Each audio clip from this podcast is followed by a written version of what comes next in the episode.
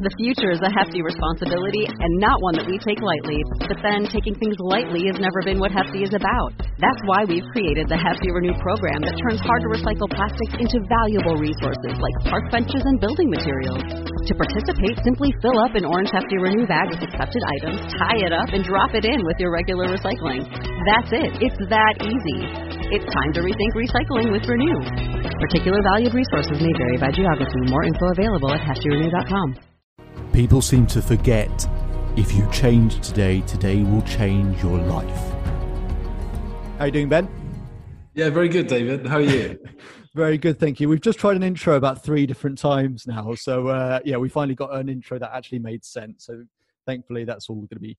No, no, one listening in will have heard that, but um, anyway, we've had we've had a bit of a laugh here. So, um, but thank you very much, Ben, for agreeing to do this. And it's uh, it's really good to have you on the uh, on the podcast. And uh, I know we've spoken very briefly before, but uh, just for people who maybe aren't aware of, of, of your career and who you are, do you want to just talk a little bit about your background for us? Yeah, so I um, played professional rugby for about ten years. So I I was kind of involved in the academy setup when I was at school, and I was one of those sort of annoying kids who also had like pretty decent grades. So there was a bit of a you know sort of dual thing, which do you do? And I went to university in Newcastle for three years and got an English degree. Then after that, I went back to rugby full time and um, spent probably eight, nine years playing professionally. And I finished up in France at Stade Rouennais, which is in Normandy. Okay. Uh, yeah, and since then I've been um, moving into a kind of new career, which has been a sort of slow and uh, slow and painful growth process. But I've recently written a book about my rugby experience, and I'm writing freelance for different clients and working across various digital projects. So it's, it's all kind of picking up now. It's getting quite exciting. So yeah, that's that. Excellent. Well, you know, a big reason why I wanted to get you on the on the podcast, as, as aside from the fact that I noticed recently that you've all of these things that you've just mentioned in terms of the transition, your career, you've now actually gotten a book, which is very exciting. And first, and firstly, congratulations on that, on that Thank achievement. You. But one of the things is uh, both both of us coming from a sporting background, you in rugby, myself in football, is you know for a lot of people who listen into this podcast, they're dealing with tremendous uncertainty in their life in in some way, shape, or form.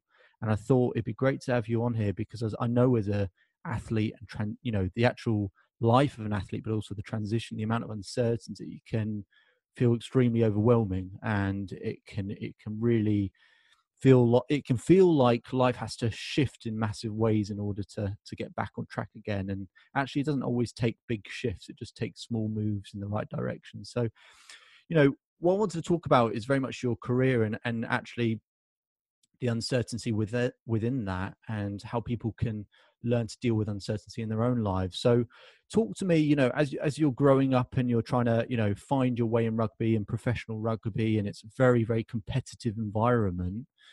And you know, you're on, you know, some people might be in a job for 10 plus years, but in a sporting career you might have a contract for a few years and you don't know what the next step is. So how did you find uncertainty in your sporting career? Was it something that you felt like you could tackle quite well or was it something that was a daily a daily thing to just try and manage it in some way? Um, i i don't know. I think to to begin with it was all very exciting and it and it was a lot of fun. So and it's easy for those it's easy to be like that when it's going well you know and you don't you don't have to necessarily think about anything else. And sports very kind of simple because you turn up and you're told what to wear, you're told where to go. You know, all you do is turn up yeah. and sort of do what you're told and try as hard as you can. Um, you know, within within limits, and then uh, yeah, and it's kind of simple. And I think the first time I experienced kind of major uncertainty uh, was actually after the after I left university. I got a contract immediately, so one of my friends, it was the 2008 kind of financial crisis. So I graduated in 2009 and my friends were kind of struggling for work, quite a lot of them. Whereas I walked straight into a job, so right. and a job that I was excited by. So it was it was very easy for me to begin with. And then two years after that, I kind of thought that I was going to be moving on to another team, and that fell through. And because it was quite late in the sort of recruitment cycle, I was sort of sat at sat at home suddenly uh, for for a few months, and you know nothing I did made any difference. So it was the first time I felt um, yeah, a bit adrift and a bit like I, I was out of control of what I was doing. And that was, yeah, my first brush with uncertainty. And actually, it was really difficult. Yeah. Mm.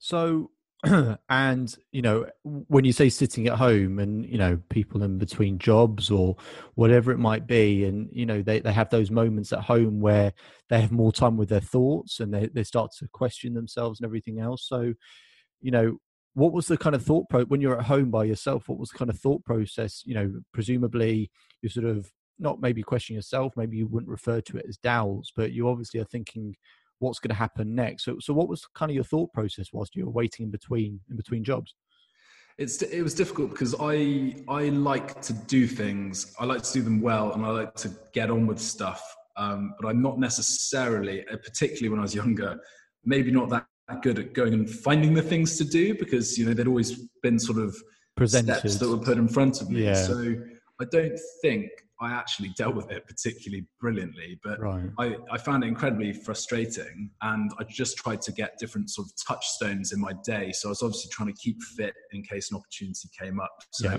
that was a sort of pretty easy kind of thing to, to sort of put into my day. But beyond that, I, I didn't. Um, maybe I kind of didn't f- like feel like I could get on myself, which mm-hmm. which was hard. Whereas I think if now, or you know, I, I, think I deal with it quite differently. I'd be on the phone a lot more, and I'd be a lot more kind of um, outgoing and a bit more experimental in what I tried. Whereas at the time, I was very blinkered in terms of how I pursued other opportunities in a way. Yeah, and I get that. I mean, from a from a, a, sporting back for anyone who who's not from a sporting background, where you know you see the top, the very very elite level sport, where you know if you're if you're people just kind of assume that's the life of every professional athlete when it, it mm-hmm. really isn't, and it really is a struggle. And the reason why in a sporting environment a lot is truthfully a lot is presented for you. You are given a lot of kind of a lot is done for you, a lot is laid out for you, but it's because of the high demands and the high pressure of what you have to do. They want you to have full concentration because they know, and when I say they, coaches or teams or owners, that they know that really these people have to perform at their absolute best.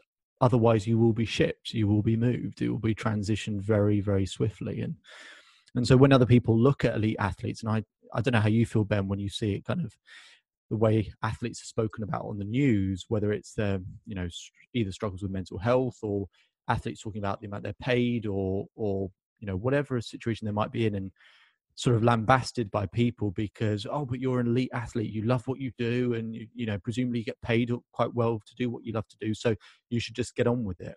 And that's just not the case. It's not that easy for people. And it's, you know, there is a lot more challenges in that.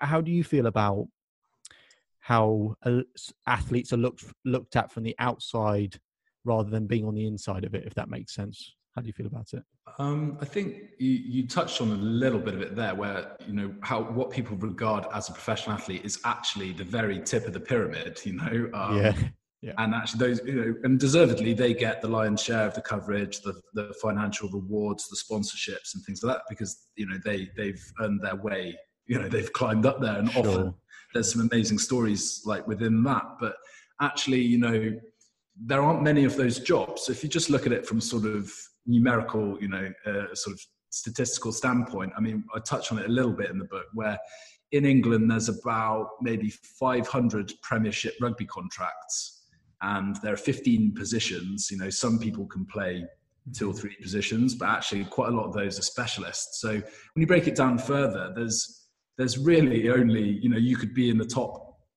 50 people in your role in the country and actually there are kind of loads and loads and loads of players in different divisions different mm. countries and so that that top end is such a small number of people and it's the same if you think about premiership football you know there's 11 guys Absolutely. on field you know it's, it's there's really very few numbers of those jobs whereas actually there are loads and loads of contracts and football is you know the kind of most global game. Uh-huh. Um, and I think it's also that uh, yeah, the globality, the kind of in, great word, by the way. Great yeah, yeah, just coin one there. Yeah, um, the the kind of international nature of football is the the other thing that people they, they know obviously that there are guys from all over the world in the team they support, but um, if anyone if anyone gets the chance, it, I, I, didn't find it particularly. Um, I gave up a little bit before the end, I've got to say. But with the Man City documentary that was on Amazon, yeah, they had Sergio Aguero, who you know, to everyone's all intents and purposes, is incredibly successful. He's he he gets paid you know an absolutely yeah. outrageous amount of money a week. Yeah. But he he's living in, a, in an apartment in Manchester on his own. He sees his son one week a month. He doesn't speak fantastic English, even though he's been here for quite a long time. And I think that's the other thing is this guy, he's earning all this money, but actually um, there, there are other ways in which his life is maybe like a lot less satisfactory than, you know, like just sort of someone who turns up and does a nine to five and goes home. So yeah. I think it's that element, the slightly more human element that people, they know, they know it. They know that this guy's from somewhere else, but maybe they don't interrogate like what that means and how that feels. Yeah. No, I, I, I, totally agree. I think the international point is is is also extremely relevant in terms of what you know. Even I was sort of taught, uh, referring to kind of people from the outside, kind of um, taking for granted what athletes go through, and I think you know for English athletes, they maybe take for granted what an international athlete who wants to come to England, say for example football, where this is the top level, so they've done everything they can and they've they've managed to to somehow you know through any adversity or whatever managed and deservedly got themselves a premiership contract or whatever and that's just the start of it. I think the Aguero example you just gave, which I saw that documentary, is, is the perfect example of the amount of sacrifices that has to make where just 90% of people just they wouldn't be able to make that kind of sacrifice but for him to be able to afford that living for his family and him willing to give that sort of opportunity up for a better future. I mean, there's so many people that, that they're willing to give up their present for a better future, and not everyone can do that. But I think you're right as well to say because you you give up more than the time you're at training. So yeah, that's the other thing. And and if you think again, the top guys they get a lot better care. So they might have a chef, they might have um, their own kind of private medical uh, personnel. They might have their own, you know, physios and massage guys and things like that. But you know, a lower level of sport, which is certainly what I was involved in, um, particularly in France, actually don't get that care. But you need to keep yourself in kind of good working order. So you're you're essentially on duty all the hours that you're that you're not at work. Whereas a lot of people, you know, they get to put their work down and go home, and there are certainly jobs where you don't get to do that, you know, or, um, or your job can kind of encroach on your uh, your recreational time. But yeah. with sport, you you very much are. You know, you're on duty 24 seven. It's like you can't necessarily go and have five beers, or you can't you know, yeah. stay out all night. And those are things you you know might not want to do anyway. But they're, they're certainly considerations that maybe people don't quite understand the ramifications of. You know. Uh-huh. So, so you you touched on it very briefly there. So, you know, you mentioned your your time in France. So, so talk a little bit about that because not everyone not everyone can make that move. But just uh, what was the lead up to it? How did you know there was interest, or from France, or how did you know that actually there's an opportunity? Maybe I maybe I'll try my hand in France. Maybe I need a new challenge. Uh, yeah. So talk about that, and then actually what how you balance that with your personal life as well. Yeah, I um so after this kind of previous period of uncertainty that we touched on earlier, I I ended up I played in Australia for um I was I was over there for about I don't know ten months maybe, and I had a great time, and I, would have happily stayed there another year, but I got a good offer to come back to the UK, and I played it played the year here. It went fine, but you know not spectacularly, and I was kind of thinking, do I do I, you know, right, do I knock this on the head? Do I go part time? Do I, you know, use the rugby to go somewhere else? And I'd always fancied the idea of going to France. I thought that, you know, the kind of rugby culture there is is incredible. It's a bit more old school, but uh, that you know, it's incredibly well sort of supported and followed. And very randomly, uh, an English coach I knew got a job out there at, at a project team. So that you know a club Rouen is in the north of France, which isn't the um, the sort of traditional rugby area, which is the south. And he basically phoned up a few of us and was like, "Well, you know, what, what do you reckon?" And I was like, "Well, you know, I've always wanted to go there. Maybe this isn't quite how I thought it would happen, but you know, here, here's an offer." So it's like, right, I'll do it. And you know, I had about a week to kind of think about it and weigh my options up, and then I was like, well, no, I'll just I'll just go. So I ended up going, and um, yeah, I loved it. Good, good. And then once you're out there, I mean, in terms of a settling in period, like the, you you you want a certain amount of time to settle in. The club want you to hit the ground running, absolutely, and like just be absolutely fine with everything, presumably. So, you know, what was the settling time in? What was that like for you? Was it quite easy? Was it easy? Uh, it it wasn't. Um, I wouldn't say it was easy, but I wouldn't. I'd say everyone was very nice, uh, very friendly, and we were really motivated to learn French. And we kind of had a soft landing, and we had an English coach.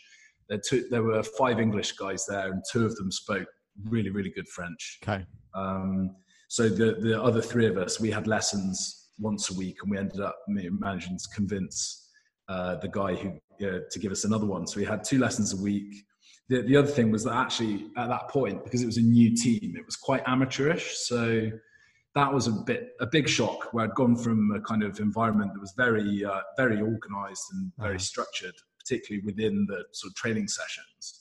And we went into this environment where that was all very new to them. So it wasn't only that we couldn't speak; it was it was also that the actual rugby was quite different to what we okay. used to as well.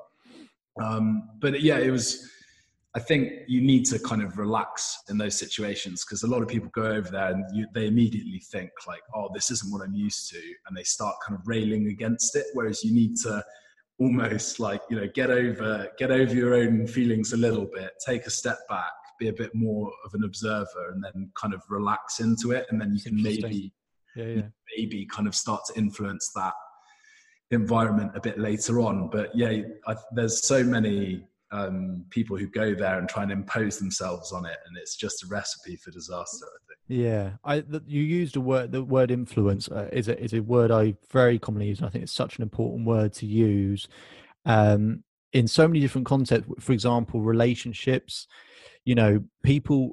There's so many people who are looking for certainty, and really more than certainty, they're looking for control. And in relationships control doesn't exist you can influence a relationship you can't control it there's no mm. control there exactly what you said just then in the sporting environment those athletes who look to grab a hold of yes you want to be confident yes you want to feel like you can take charge of a situation but you're always influencing. And anytime for me as an athlete but also for people i speak to whenever someone's trying to then control the situation in all um, in other words that basically means that to make sure it happens the way they want it to happen when you try and control it that's when problems start to arise because there's no sense of control ever in a sporting environment.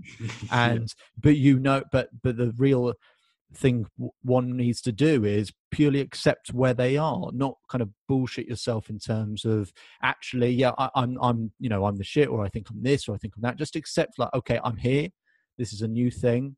And exact i think the way you described it just be an observer for a while and accept where you are. And if you can be very clear as to where you currently are then you can easily draw out what the next step is yeah. You can say if I'm here, okay, what's okay, if I'm here, then step step one must be this then, and then step two must be this. So I think that's a very rational way of thinking in terms of how you spoke about that. How were what about the other English guys? How did they cope with it?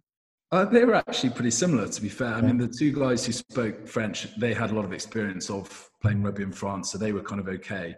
And the other two were in the same boat as me, really. So we we kind of um, we managed to sort of keep a relatively uh, level head. Uh, my flatmate actually was he was the playmaker of the team, so for him, he he actually did need to have a sort of level of control. So for him, it was a little bit more fraught, I think. Um, but he definitely because he performed, it, it, made it made that easier for him yeah. to influence because he could back it up. Whereas, yeah, if you kind of turn up and run your mouth off, and then you don't back it up, make yourself very unpopular. Uh, but I think just to just to um, go back to that a little bit was what, what strikes me when you see it, when you see good captains in sport, they they never they never seem to get carried away either way. They, they, they don't get too carried away with a win and they don't get too carried away with a defeat. They keep relatively yeah um, calm throughout. And I think when you when you see in rugby, you're talking about Richie McCaw or um, you know the, those sorts of people who are sort of serial winners, and you just they never really seemed too emotional when they were performing in that environment, which I always found fascinating. Yeah, that, I, that's a really good point. And I've got a story exactly on that when I was about 16 playing uh, playing rugby. And um, we were told this team we were playing, um, what school was it? It was uh, St. George's, that they had a, a, really top player at the time. And uh, and we it, we'd never really been told of, you know, warned in advance that a school had an exceptional player. And I thought we, you know, play against exceptional players all the time. Like, why would we be particularly warned? Uh, they hadn't lost a game all year. This other this school, and and they'd just been battering everyone by about 40 50 points and so we we basically prepped for this game for about three weeks which was really strange because we had games in the meantime as well and yet we were prepping beyond those games for this particular game and no one really understood what on earth was going on and so we had a basically a, a game plan for this particular individual and I remember playing in this game. Uh, I played scrum half as a rugby player, um, and I remember we we I think we went two tries up at the beginning of the game, and we were just absolutely buzzing because this thing had been built up bigger than it actually was. This was purely a school rugby match, and this had been built up like it was some sort of fi- like World Cup final in our eyes. So people like after ten minutes, like going absolutely crazy and we know who we knew who this individual was in terms of we, we got point we got pointed out who it was in the team and he looked exactly what you said he looked like he couldn't care less. And we were sort of thinking why? But they haven't lost all year. They're two tries down after 10 minutes and they don't they don't really care. All of a sudden this guy he gets uh, he basically gets tackled by two of our centers and in the middle of this tackle he he gets his arms free and he throws a pass out the back of his hand. Maybe I exaggerate this over time, about 30 yards to the winger, not just to him, but in front of him, where he scores in the corner. And this is the most ridiculous piece of skill I've ever seen. They, they then score about six tries, they win the game really easily. It turns out that guy was Owen Farrell. and and so but exactly what you said I played I saw him play a few times growing up at sort of county trials and various other things and whilst everyone, you know, in certain pressure situations, I remember it so clear. Exactly, I, have never really thought about it, but it's absolutely true based on what you've just said. He just was so, you know, obviously the ability, knowing, you know, your ability and how good you are, obviously helps you. But at, you could see from an early age that he just had that thing where nothing mattered. You see, for you know, anyone who doesn't know Owen Farrell is a fly um, plays fly half or centre for England now exceptional player, one of the best in his position. Um, and you'd see him now, and you, he's one of those players that you know he, he can get sort of aggressive and everything else, but actually, in terms of his temperament in a game, in terms of managing situations and pressure, you would say he's he's he is up there most of the time and being very good in those situations. And exactly that's interesting you, say that because for England, I, I I think he's the captain, obviously, and I think that in his club team, I'd say he is like that. But I'd say at England, where he has this leadership thing, you see that he's not always he doesn't always manage to keep that kind of um, that same level of calm that he does elsewhere. Which so it's interesting you bring him up because yeah. I think yeah, in terms of his like his belief in his own ability, I think like you know it's absolutely justified and and, sure. and incredible. Yeah. But as a leader, I don't you know I don't know he's he's got he's got a way to go, I think. But you know, he's still quite a young guy. He's only about twenty-seven or something like that. Well, it's it's. I mean, it's amazing how early he got made captain, really, isn't it? Yeah, yeah, and and England have struggled. To be honest, England have struggled really, probably for a captain or an experienced captain for a long time. Yeah, that's true. Um, but. Uh, no, I, watching the World Cup back, I think he, yeah, there just there are moments where you're looking for you know, especially in a World Cup or a World Cup final, where it, you know, not everyone's been to a World Cup final before, but someone in those situations where you you look at them and you feel like they've been in this situation before, even if they have not been in that game before. Yeah, they've been in that situation, and I, I take what you mean with him. Sometimes you sort of feel like he's kind of learning on the job a bit, and and sometimes it, you know, I mean, he gets in the World Cup the amount of cheap shots he got as well. But you yeah, know, yeah. You, you know, you also know why the other team give him cheap shots is because they, they know they know he's a bit of a hothead and everyone's out to rile him. Exactly. So um, it is interesting. But it's interesting as well. You say like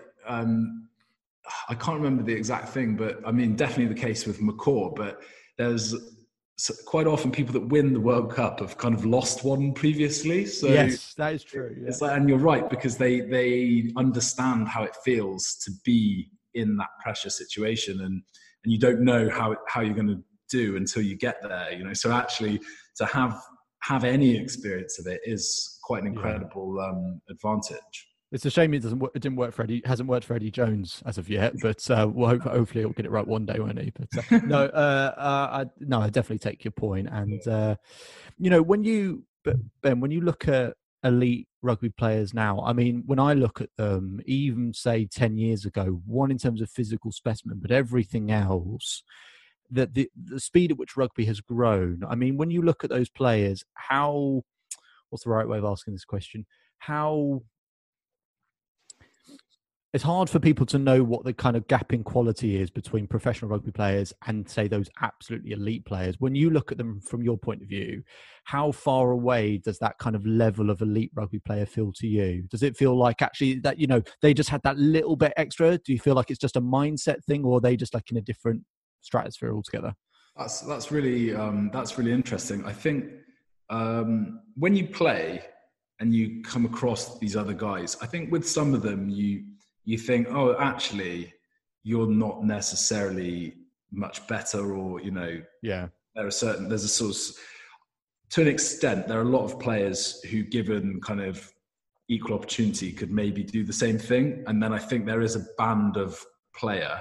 And that could be because of you know, their physical attributes. It could be because their skill level. People like Farrell or George Ford or it could be that they've got both, you know? Yeah. And there is a sort of band of player who you do see them and you think, oh, you know, that's beyond that's beyond me. um, and that and that's fair enough as well, you know. Um, you well, know. that was the that was the end of my rugby. We're knowing Farrell through that pass at the back of his head. That, was, that, that, that, he basically retired me there and then. I was, I was yeah. like, no, that's not me. Yeah, yeah. I, I, think sometimes, yeah, and you do need to respect that these people. That there are some people who are just better, and I yeah. think particularly as you as you keep playing, as your sort of athletic career continues, you're like, there's a point where you know realism has to sort of join in. so you've got to respect that some people are just yeah better, and that's fine. You mentioned in that opportunity, and absolute.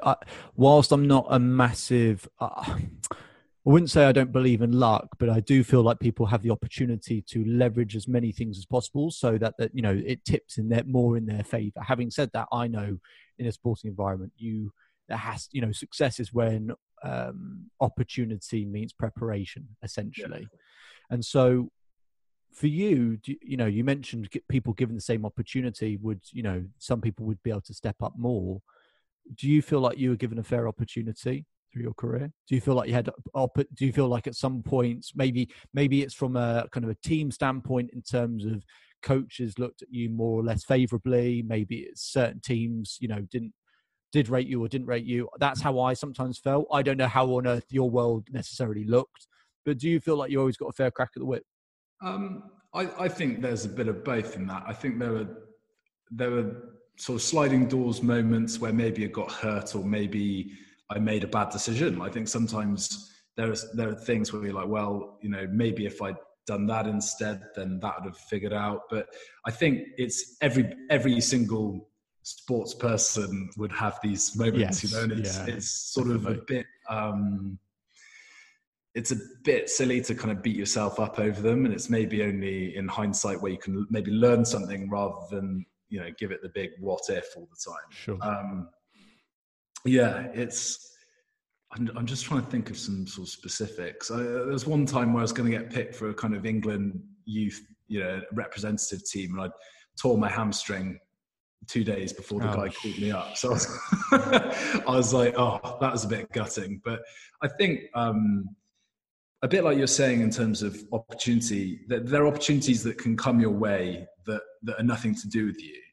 But I think what I wasn't good at was maybe manufacturing those opportunities for myself and being a bit more outgoing and a bit, you know, having a bit of my own personal outreach. And I've got a friend from school who's an actress, and me and her, we've talked about it before, where actually it's quite similar to sport. Definitely, yeah. You almost yeah. need you you need to kind of foster relationships with other people, so when they get an opportunity, they think of you. You know, so yeah, like for for a sports coach, reader, director, or you know that, that sort of yeah, thing. Yeah, yeah. Um, so it's definitely not just limited to sport. I'd say it's probably applicable to anything. Is you need to sort of nurture those and, and prove uh, have have proof things that people can see that you can do. And so when something comes up, you know, your little spider web's out there, and you, you know, and it's tugged on by somebody. Yeah, no, I, I definitely agree with that, and uh, both, uh, yeah, both in a sporting background and and actually with what I do now, you know, in terms of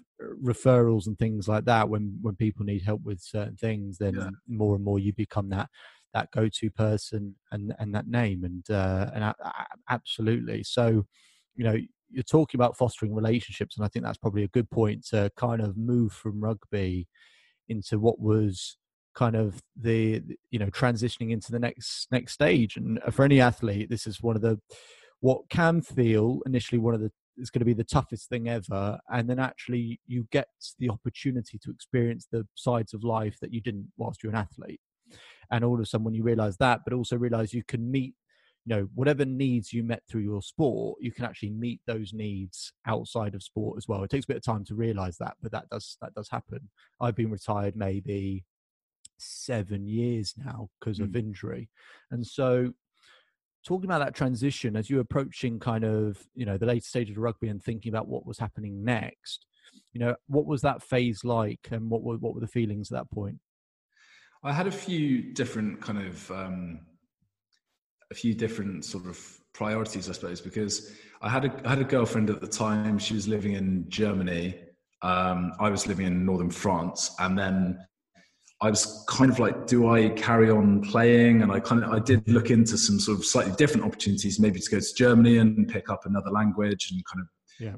that. And there was the, a couple of my teammates went to Hong Kong, which is a pretty classic sort of destination for sure. transitioning rugby players. Yeah, it's, yeah. it's pretty good. You can go and play semi-pro and get some work. But that that I felt I didn't necessarily really really want to do that, but I felt that was off the table really with with her. Um, so I had these few. I, I had a few different things to consider, and a bit like you're saying, there's there's all these other things you can get to experience. But what I felt that um, I mean, my degrees in English literature, I'm not necessarily trained for something specific. So I, I was almost overwhelmed by the sort of breadth of options. So you feel like, you know, you kind of could do anything, but you, you can't do anything right now. That's quite tough.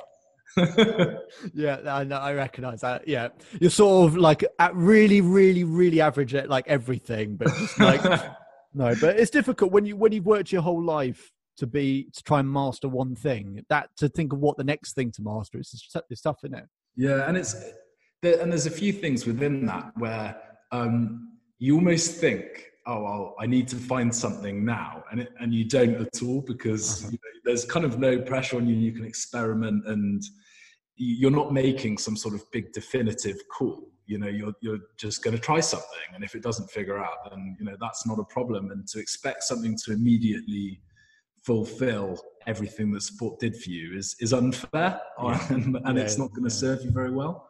Um, yeah uh, and then I, was, I had another point on that but i can't remember what it was. So i mean for you like did you find um, when you stopped playing how how did that like feel for you in the immediate? Like what you, how did you feel immediately yeah, it was it was a strange yeah it was a strange one because I, I basically had a an injury sort of a chronic injury which basically meant for two or three years I'd miss a few months of the season. Uh, I, I'd got to the point a number of years back where I'd seen maybe four or five specialists every year who, who basically said, you know, with what you have when it comes to footballers, 90% of footballers, when they retire because of an injury, it's because of this injury. And so they were basically hinting at, look, this isn't really going anywhere. Luckily, what I did was I thought, actually, what I'll do, I'll, I'll stop speaking to the people who tell me I can't do it, and I'll go and find someone who who might be who might actually feel like they can fix this. So luckily, I had a, a good personal trainer who managed to to help it, but I, I kind of knew where I stood, um, and that probably had a time limit. So, so I you mentioned you referred to something else in terms of kind of almost a softer approach. I I sort of had a softer approach to it, but I, I still had I still definitely had aspirations and knew I could play at a higher level, and so it was it was a strange combination of circumstances between injury, um, uh, a, a, change in sort of personal circumstances, which made things quite difficult to balance football with.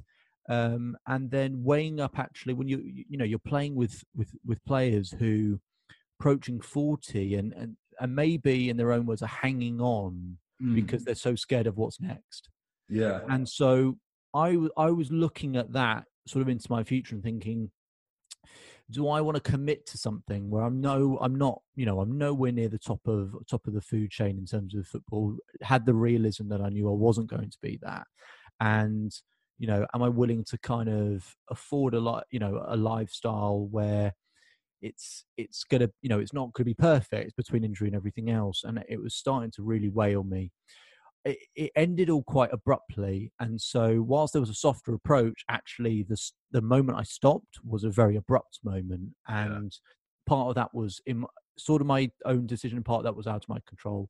And so, at that particular, so whilst the softer approach helped, the abrupt moment, I would say for two or three months, I'd lined up another job in a in a corporate environment, and having never worked in a corporate environment, had no idea what that would look like in terms of the time schedule, in terms of being sat, at, you know, in an office. Whereas you, you know, as an athlete, you know, you're traveling, you're doing this, you're doing that, you're constant, constantly socializing when you're not playing football, basically.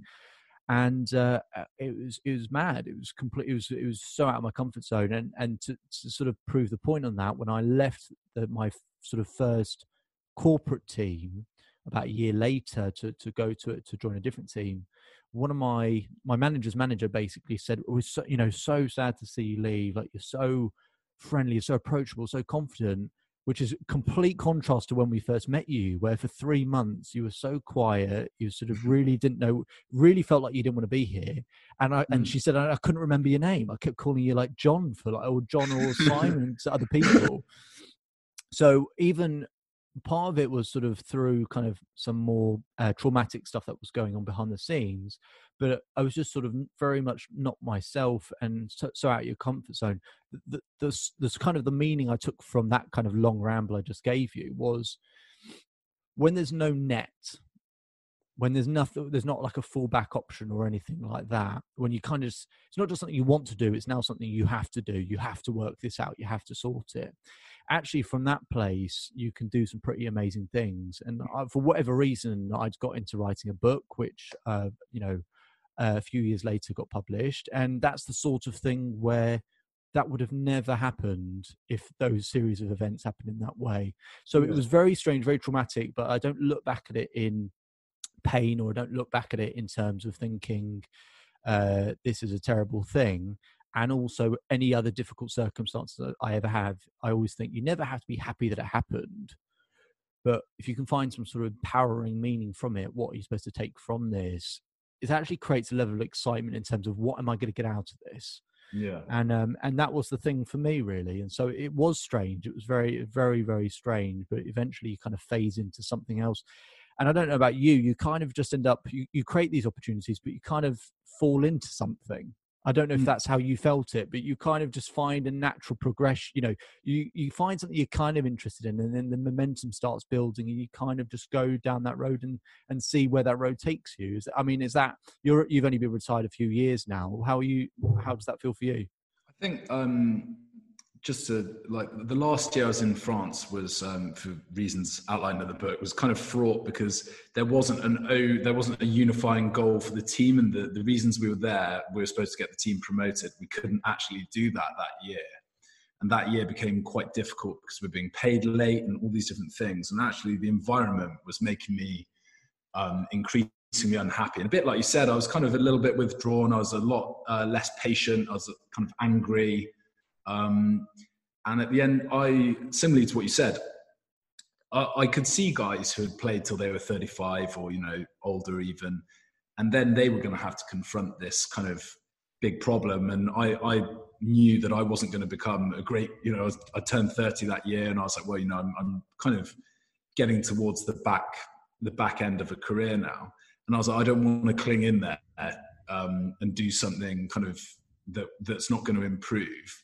So I kind of made a uh, the, the team didn't want me to hang around anyway, but I mean, I made, okay. I made a kind of positive decision for myself to be like, right, I'm going to get myself out of here and I'll, and I'll figure it out. And I remember driving home with all my stuff back to, back to England.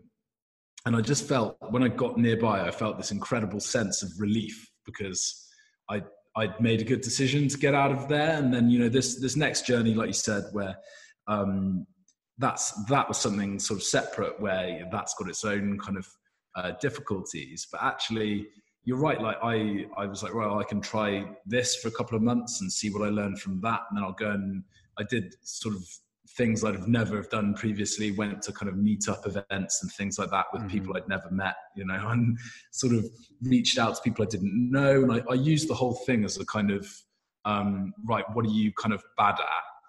And just try and do those things and get over yourself a little bit. Interesting. So, okay. Yeah. Yeah. I think um, that's that's something that I'd, I'd not previously been um, maybe that proactive or that uh, that kind of objective about myself. I don't think I'd managed that before. So yeah. I spent. Uh, I like to think now there are definitely things that are scary when you when you don't know how to do them. Um, but then a bit like you said, when you're backed into a corner, uh, you usually manage to figure something out. And the other thing, and you know, uh, to take it back to sport, which it can be a bit reductive to always talk about sport, but it's so revealing with certain things. It's like by, by getting a kind of sports deal, you've done you've done something difficult once. So you know why yeah. wouldn't you be able to do something else that was difficult it's the context that's different and it's the, it's that change of context that that is very um that is like sort of worrying but actually once you kind of think right okay what are my personal characteristics? then you might be able to move them around rather than just keep them in the same sort of sphere of endeavor i suppose. That's a, that's a really good point and one of the things i say with my clients is i think people have momentum developing their entire lives they just don't recognize it Mm. We're, we're, so you know the way the brain is wired we're so geared to finding out what's wrong or the dangers or because our brain's designed to help us survive not make us happy yeah and so but we all have these things where if we actually took stock of and I, I have you know i'm got to the point where i'm sad enough where i have a list uh, on my phone where you know every day i might write down something that that you know i've achieved or done or whatever so that you know some people they can that moment where they've actually accomplished something where it's like wow that's that's actually something i've done. Whereas you know five six years later they would never remember or acknowledge that thing. And it's great that some you know for example exactly what you're saying is you can look back on something and use that as a your reference point in terms of that's that's the that's the standard. I can set for myself that's what i'm capable of and everything else. And i think that's really important for more people to do especially people listening is what have you already done that actually means that you're more than capable of you know going where you want to go. I'm sure that people listening have conquered some things that you and i you know w- will have both in our personal lives and work in work context you know had to conquer some really tough stuff and there'll be other people listening who may well have gone through i don't know 10 times worse or whatever and and because they've gone through that actually rather than say you know oh my life has got to go uh, you know go downhill from here is actually the fact that you just simply get through that is a is a fantastic reference point of what else you're capable of. So I think that's a I think that's a fantastic point. And so what I wanted to touch on moving on to that kind of transition period was for, uh, for me but we were just talking before this was uh, me personally that transition from a kind of sporting background where you know the world is you know it feels like the world is put in place for you to a certain extent and when i say the world i don't want to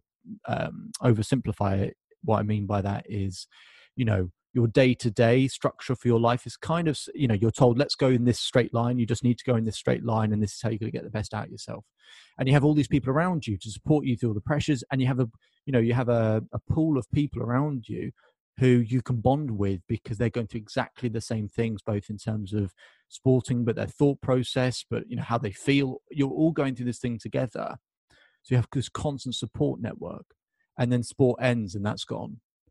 And so that can feel like a very lonely time for people and whether it's in a sporting environment or anything else so many of us can go through a period where all of a sudden the structures around us or the networks of people around us change and all of a sudden you feel more isolated than usual and so Ben, just in terms of how that transition felt, and you've spoken a little bit about it, how you became really proactive to just you know do meetups and all of these other things. Meet, you know, and I've done meetups, and that it can feel like a really strange thing to do, but it's a but it's a great thing to put yourself out there, absolutely.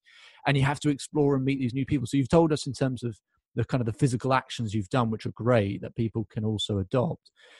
But how did you did you feel more isolated? And if so, how did that isolation feel? Was that quite daunting, or how did that all feel? I think that's that's definitely the big challenge. Is the you're exactly right when you when you walk in in the morning to your you know, to your sports team uh, depending on your popularity in the group, obviously. yeah, sure. But you know, it, it really is. and you do get mugged off in a sporting environment as well, plenty of times. So it's not all. Trust me, anyone listening. Yeah. By the way, it is not all sunshine and rainbows. But yeah, it, it's it's kind of it is a bit high fives all round. Sure. You know, like um, jokes and like you said, even between you know, when, even when you're doing something boring like sitting on a bus, you're still sat there with you know a load of your mates, and um, and yeah, that's definitely one of the big challenges is is the isolation when you're not doing that. And I think um, the way I work now, I work. I, I, mean, I kind of work on my own, and I'm part of different groups where we work remotely. So I do. It's easy to spend. Yeah, it's easy to spend the whole day and and not kind of same. Yeah, yeah. Somebody else um, it's definitely made me a little bit better at reaching out to my kind of. I obviously had all my friends and um, my university and school friends in particular, um, who are kind of they've largely been back in England. So while I was in France, they were people I kept up with, but you know I didn't necessarily see them sure. that often. So it's been great. I've been able to you know kind of um, spend a bit more time and give them a bit more of my energy, I suppose, which has been great, and it's kind of brought us closer together and they've all been a great help. So they were really really good. And you know my family have uh, been able to be around for a lot more of the kind of touch points in everyone's lives. So you know if people are getting married or you know your parents 60th and things yeah. like that you know yeah, the yeah, things i've been able to be about for which I, I, wasn't able to be previously. So i've kind of um, leaned on those relationships a bit. But i there's definitely still in, in terms of the work the day-to-day work environment that's the big miss. It's not necessarily that you're playing sport it's that you walk in yeah yeah I, I, to, I totally agree with that. Yeah. and uh, and not to not to make all of this sound more um what's the right word? Worse than it is. It, you yeah. know it, it's tough and it's it's challenging but it's it's one of those challenges that you you can learn to to come. There are much harder things in life yeah, and everything and everything else but but for but for for many people you know that, that kind of isolation or feeling of loneliness is really tough. And one of my favorite qu- uh, film quotes is the world is full of lonely people waiting to make waiting for someone to make the first move. Mm-hmm. and exactly what you said and absolutely the same with me. You know when you know with my own business is um you know you have people that you consult and do this and do that but there are stretches or opportunities or whatever where people think if you have your own thing or your own business or whatever, from the outside, people go, "Oh, I'd love to have my own thing that I'm passionate about and do my own thing." But with with those benefits comes like a whole different environment where actually it's you know this is your mission and it's your passion but sometimes you, there are points and periods where you're doing that alone and so sometimes that can be challenging and exactly what you said which is that extent where you kind of got to the point where because you had more free time that also opened up the opportunity for you to reach out to more people and and help those um, uh, relationships with different people flourish again. And so, so, I don't know about you. For me, that's been one of the best bits about not doing sport anymore. Is actually those relationships with people. Yes, you don't have that kind of thing where you're forced together with a load of people who do the same thing and you get on with them but maybe the people closest to you those relationships flourish even more so i don't know if you found that in the few years whether some of your closest people those relationships have you know grown even more if that's been the case i think that's that's definitely been the case uh, there was a there was a period where um, I worked a little bit with a, like a career coach who was really helpful. That was kind of yeah. relatively soon after I came back from France, maybe a few months, three or four months afterwards. And that was a kind of a bit of a test because that was something unusual for me and it was kind of um, made me feel quite vulnerable. But actually, I, I um, my confidence grew throughout that. And there was a point where I asked her, I was like, "Oh, have you got anything in the kind of in terms of being able to approach my friends and you know and, and get me to sort of ask them and some questions about me. So it was quite okay. difficult because it was a sort of self-examination thing from my actual mates. But uh, oh, actually, yeah. it was really um, it was really good, and it was the what's interesting was where they you know where they agreed and where they didn't necessarily agree. Uh, but it it's um, helped us be a lot more upfront. You know, with my sort of close male friends in particular, be a lot more upfront if we're feeling a certain way about something, and it makes us a bit less um, well, well, more able to kind of discuss things that previously mm. we might have kind of brushed over, I suppose. Yeah. I, I think that's a great. I, I've got you know some of my friends. I, I really need to maybe think about what they might say if I ever ask them for some analysis, but uh, that would be terrifying. But uh, but no, in in all seriousness, absolutely. I think as you as you get older, I think self reflection is an important thing. It's it's important not to overanalyze, of course, but it's important to know you know how you're seen. But again it's that whole thing of you know accepting where you are so that you can know what, what the next step is.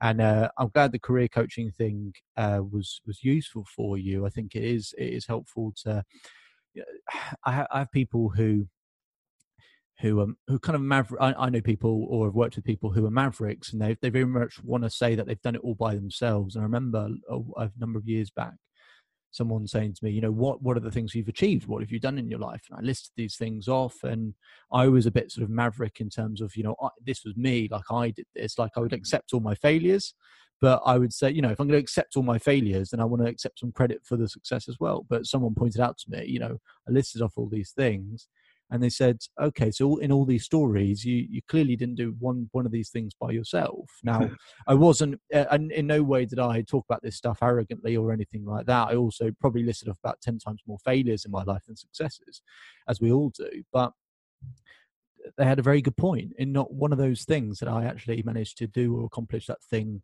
on my own, and being able to consult with someone and and have someone at your side or you know someone that you can act as a team with you know or get that analysis from is, is so important to seeing the bigger picture because and if it's you know some people it needs to be a market research thing and so many people you think we think we understand the world but we only obviously understand the world through our own eyes and we all know that intellectually but actually in action and in practice.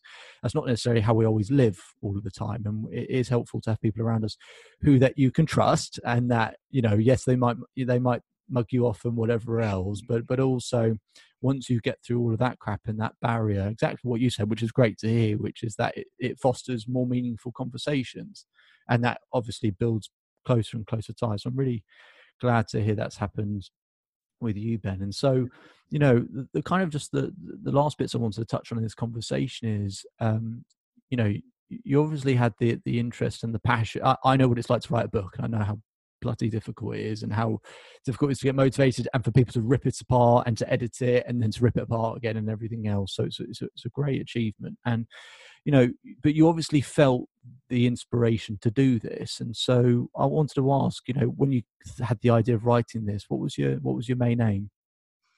Um, it's it's a funny one because it's one of those things where a bit like you said, there's a distance between the sort of theory and the practice where you know that actually you should sort of ex- be experimenting and not putting any pressure on yourself. But actually, then when you think of a big goal, it does seem sort of big and terrifying and you never start. But I, I, actually did, I was kind of experimenting with writing a bit in a very kind of low stakes way. And, um, and the longer I did it, and I was writing things around rugby, and it was partly to um, help me make sense of my time there, partly to because I thought there was a sort of perspective that wasn't present in how professional okay. sport was covered, a bit like we were talking about at the beginning. Yeah.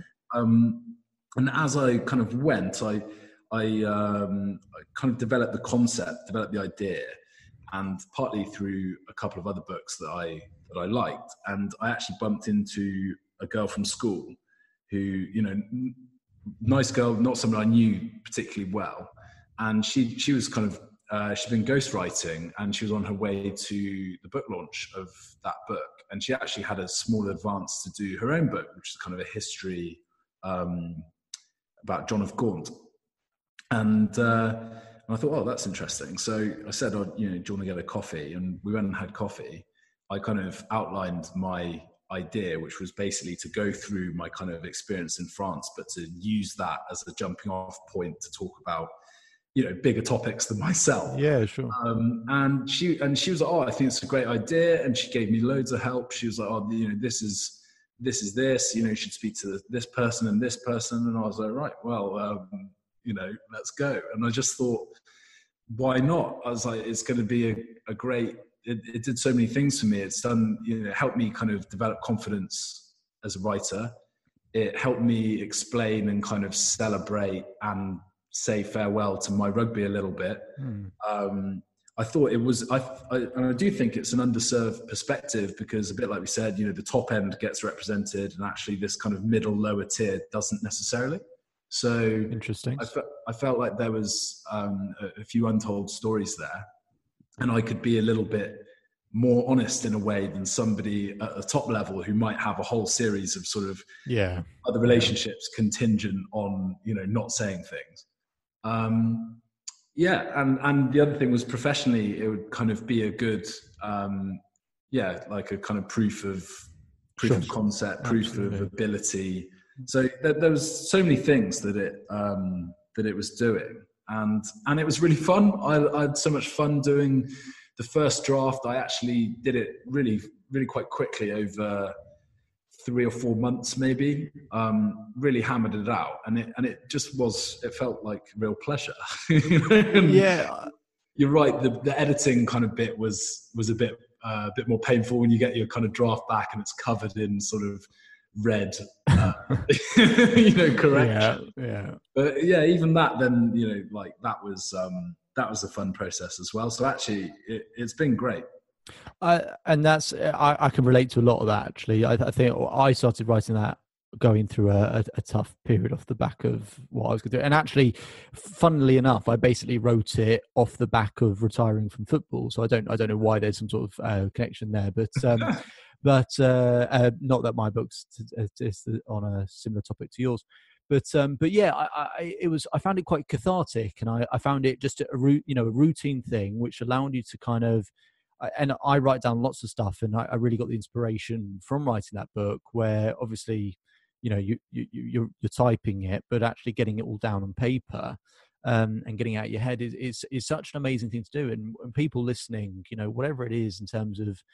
writing down things that you're grateful for or anything else or if you're thinking of writing a, going as far as writing a book or just even writing a blog or getting some ideas down or whatever to get them out your head onto a piece of paper and actually seeing them on a piece of paper you know people don't pay for what you know people don't pay for what you understand they pay for when they feel understood. And so if you're if you've been in a position and someone else who's in the same position reads your thing and you get them because you've been in the same position people will really really value what you do. Whatever it is that you you know whatever knowledge or content or anything you have even if it's super niche and you think no one else cares about it or you I was going to name something, but I don't want to offend, you know, a particular interest or topic and say that's boring or anything like that. So I won't do it.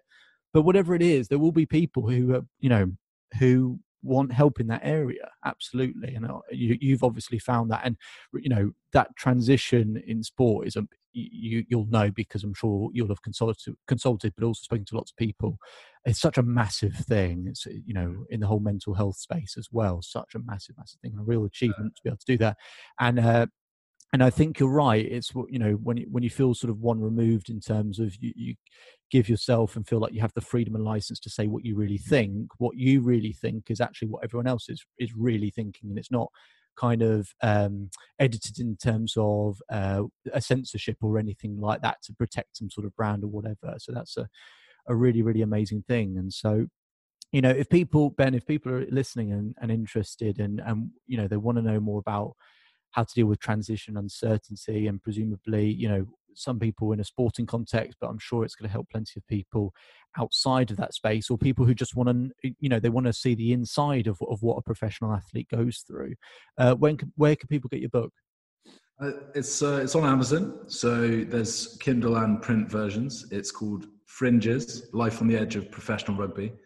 And yeah go and get it. Tell me what you think. Um, I'd, be, I'd be interested to hear Excellent, and uh, no, and I, I definitely, but Ben, I first I really enjoyed this conversation, and um, and it's it, I, first I, I love sport, so it's it's very easy for me to enjoy listening to, to athletes. But I think when you know for a lot of athletes they kind of see their sport you know their sporting career it comes to an end and they they think that's all their sporting career was and i think people like you who are reflective in a sporting career and actually use that all of that experience and information to serve a, another generation of people uh, so that they can transit so that they can find that whole experience a hell of a lot easier i think it takes a real special person to do that sort of thing uh, to commit to that sort of thing so again i congratulate you for doing that and um, look, I, I, wish you all the best going forward. But um, yeah, a, a, really great conversation.